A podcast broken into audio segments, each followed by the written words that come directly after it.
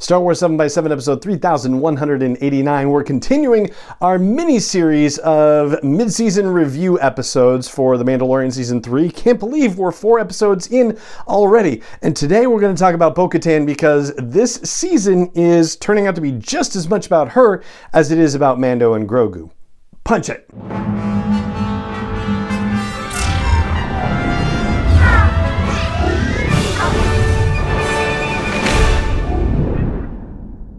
Hey, Rebel Rouser. I'm Allen Voivod, and this is Star Wars 7 by 7 your daily dose of Star Wars joy. And thank you so much for joining me for it. So, we're here to talk about Bo Katan today as part of our mini series of mid season check in episodes around season 3 of The Mandalorian. This season really has been very much about Bo Katan, and there have also been some significant reversals of fortune for her throughout the course of the season so far. But before we get into what's happened with season 3, let's remind ourselves of where we left her at at the the end of season two. At the end of season two, we had the episode The Rescue where they got onto Moff Gideon's light cruiser.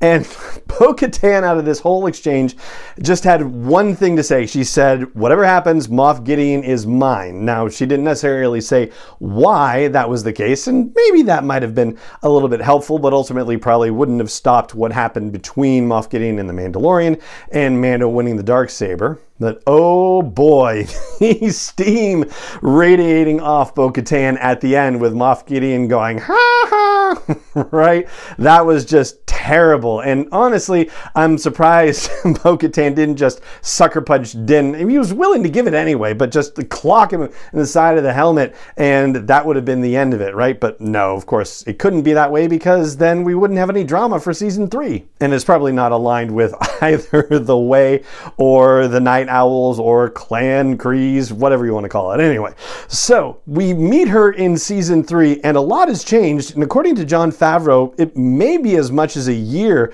from the events of the end of season two to where we pick up things in the beginning of end of season three, because he said in an interview and he kind of couched it and he kind of backtracked on it a little bit. It was one of those live red carpet interviews, but he did seem to suggest that time passing in The Mandalorian is similar basically to where it's passing in our world. So it was October of 2019 when Mando Season 1 premiered. Now it's March of 2023 when Mando Season 3 premieres. So we're like three years and change potentially down the line, which means we're a year and change down the line from the end of Season 2. And things have gone from bad to worse for Bo Katan, we find out, because not only did she not win the Dark Saber, but when she returned to what is, for all intents and purposes, her Mandalorian covert, they just said, All right, you didn't get the Dark Saber, see you later, alligator. And they took her entire hijacked fleet with them and became mercenaries. Now, in yesterday's episode, when I talked about our sort of 30,000 foot view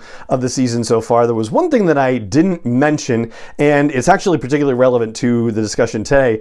Who is it that attacked Bo Katan on Kalevala, right? So we know it was a bunch of Imperial ships, but we don't know if it was somebody associated with Moff Gideon or if it was another Imperial warlord entirely, or if this was the Mandalorians that had formerly been allied with her, suddenly deciding that she was important enough that she just needed to be taken out entirely. But I'm getting a little bit ahead of myself. So she is in a horrible place when we see her at the beginning of the season. And then Mando goes off to Mandalore, and Grogu ends up having to fly the ship back for help. She's about to kill the Mandalorian, I'm pretty certain, when she's looking through the window and seeing the N1 come back. But when she sees it's Grogu, She's like, all right, tell me what's going on because this makes it clear that maybe something's going on on Mandalore that's actually worth her attention. So suddenly things go from a negative to a positive for her. And then things go to an even greater positive when she gets to the surface of Mandalore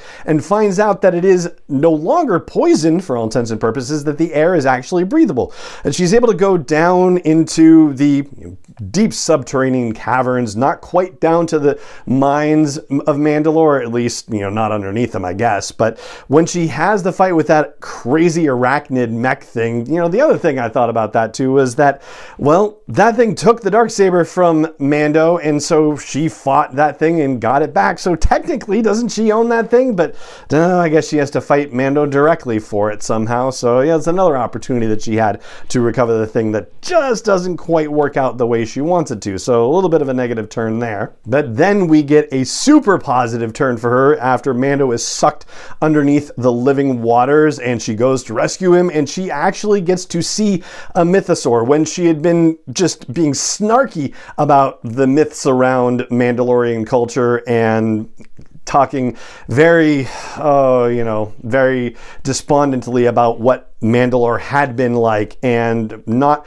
with any sort of positive emotion about what her family situation had been like, sharing all of that backstory stuff with Din Djarin. But then she has this event with the power and the potential to turn her entire life around by seeing the mythosaur, by realizing that, yeah, the things that her culture is based upon, these are real things that she can actually hold on to and can light the spark of hope inside of her. Then, then we get the negative turn with the Imperial ships attacking her and the Mandalorian and bombing her castle on Kalevala. So goes negative there. And then at least she has a place where she can go. So we start to get a little bit of positivity heading back to as yet the unnamed planet where the Mandalorian covert is with the Children of the Watch.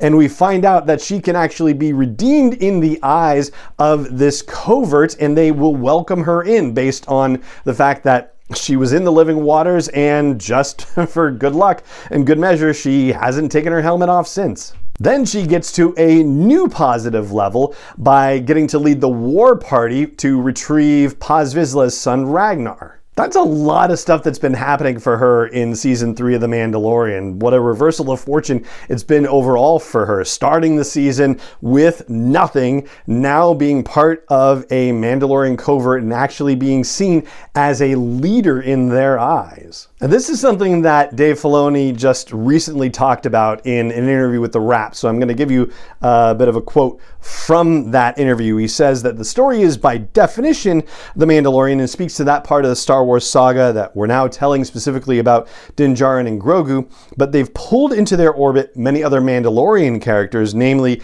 Katee Sackhoff's Bo Katan. You have the armor, and I think that it starts to raise a lot of questions about the way and what is the way. And when they speak vaguely about their home planet of Mandalore, which was basically lost and really destroyed in the war with the Empire, is there any chance of rectifying that, reclaiming that? So, with Dave Filoni's insights to kind of enlighten us and potentially point a way for where things are going for the rest of the season? Well, now we have the possibility that Bo Katan could convince the Children of the Watch that maybe it's time to go back to Mandalore. The whole goal for her at the end of season two, as she had said, it was to reclaim Mandalore. It didn't seem like it was going to be able to happen for her when we saw her at the beginning of season three, but now it seems like she has a group of Mandalorians that she's allied with, who could possibly help her do that? And there are dozens of people in this covert. From when we saw it at the beginning of the season, it looks like the numbers have increased. Maybe that's just a function of how many other Mandalorians were off earning their keep to bring you know wages back into the covert, or maybe they've been recruiting more people and they've been finding more of the children of the watch or more people out there who are willing to convert to be children of the watch somehow. And yes, I know there would be some sort of deal around that where they you know would have to be inducted somehow and they would have to make accommodations for the helmet thing or maybe not. I don't know. We're going to find out a little bit more about that. But this is now a significant group. And we have no idea how large bo-katan's previous group was but yeah i think we've got some significant juice for bo as she thinks about going back to mandalore the only other question out there then is does she challenge the Mandalorian for the dark saber? And if anybody's going to beat him, it's probably her. I know Paz Vizsla took a really good shot at it in the Book of Boba Fett and almost had him. So, yeah, if anybody knows how to beat him and get the dark saber back, it is likely Bo Katan. And she's wielded that thing before. She knows how it works, how to use it. And she also will find out very quickly that the Mandalorian doesn't know how to wield that thing in a way that you know doesn't make it like this enormously heavy ridiculous implement but first i think we're going to solve Greef Karga's pirate problem on Nevarro so there's still a lot to do in these last four episodes of The Mandalorian, but I think that pretty much wraps up where Bo is as far as her journey goes in season four, what we might have to look forward to for her journey for the rest of the season.